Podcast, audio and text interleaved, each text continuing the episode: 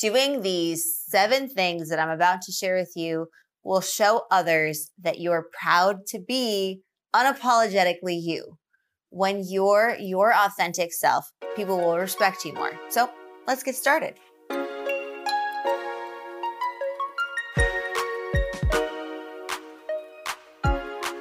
Number one, don't make excuses. Making excuses is what insecure people do. Don't be ashamed of something that you're experiencing or something that you are. Instead of making excuses, refrain from pointing it out or just own up to it. It's really up to you what you decide to do depending on the circumstances. Just don't make excuses. Don't apologize. That's number two. Save sorry for when you are truly sorry about something and you're apologizing. Being sorry for something that you are is not actually anything to be sorry about. And if they have a problem with how you are, well, then that's their problem, not yours. So don't let it be your problem. Three, don't say it's just that.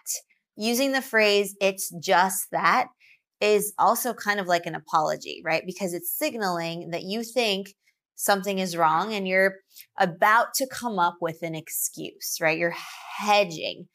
So don't say, sorry, it's just that I get overly excited about my job and I want everything to run smoothly. That is nothing to be sorry about.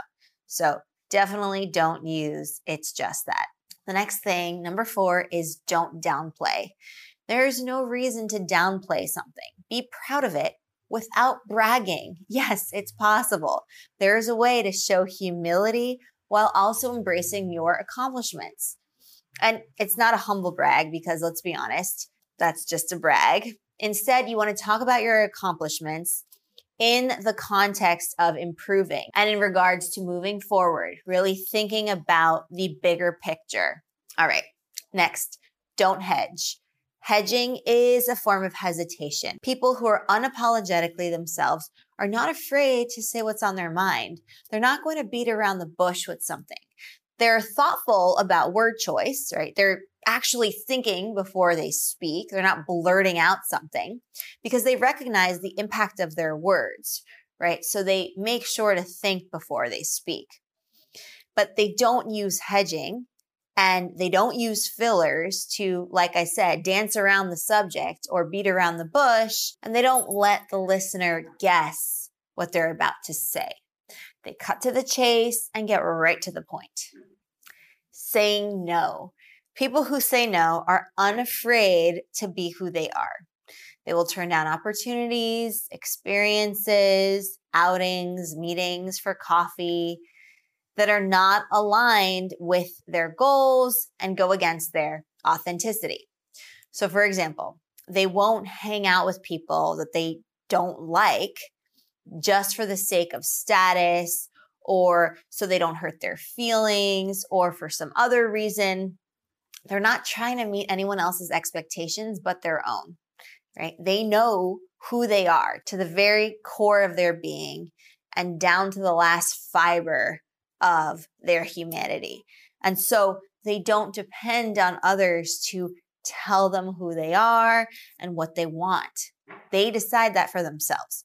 And if you say yes to way too much, then maybe take it from Warren Buffett. He is quoted with saying, the difference between successful people and really successful people is that really successful people say no to almost everything. So, something to think about. All right, the next one is be frank. Being candid, sincere, and frank with others demonstrates that you're also able to be frank with yourself. You've got nothing to hide and nothing to be ashamed of. Remember, you are unapologetically you. Speaking in a sincere manner increases confidence in you and it increases people's respect for you they know that they can count on you for honest feedback, for example. You don't lie to yourself, and you definitely don't lie to others either. You're someone who can be trusted. So they'll view you that way. So, those are seven ways that you can increase people's respect for you by showing them that you are not afraid to be unapologetically yourself. When you put out your truest, most authentic version of yourself into the universe, you invite that type of authenticity back into your life as well. Other authentic people will flock to your side, and you'll not only have a deeper social connection with them, but you'll also have more meaningful social interactions and a better, richer social circle that you can lean on for friendship and support. All right, Explearners, that is it for me today. I hope that you enjoyed this lesson. Please be sure to give it a big thumbs up. And if you prefer to listen to this lesson, then feel free to check out our podcast. It's right on our website. And also head over to our website for the full transcript of this lesson. My question for you can you think of any other ways to be unapologetically yourself, your most authentic self? Share that with the Explearning community in the comments down below. I will see you in the next Explearning lesson where we're going to continue boosting your social skills and communication skills. All right, see you then. Happy Explearning, everyone.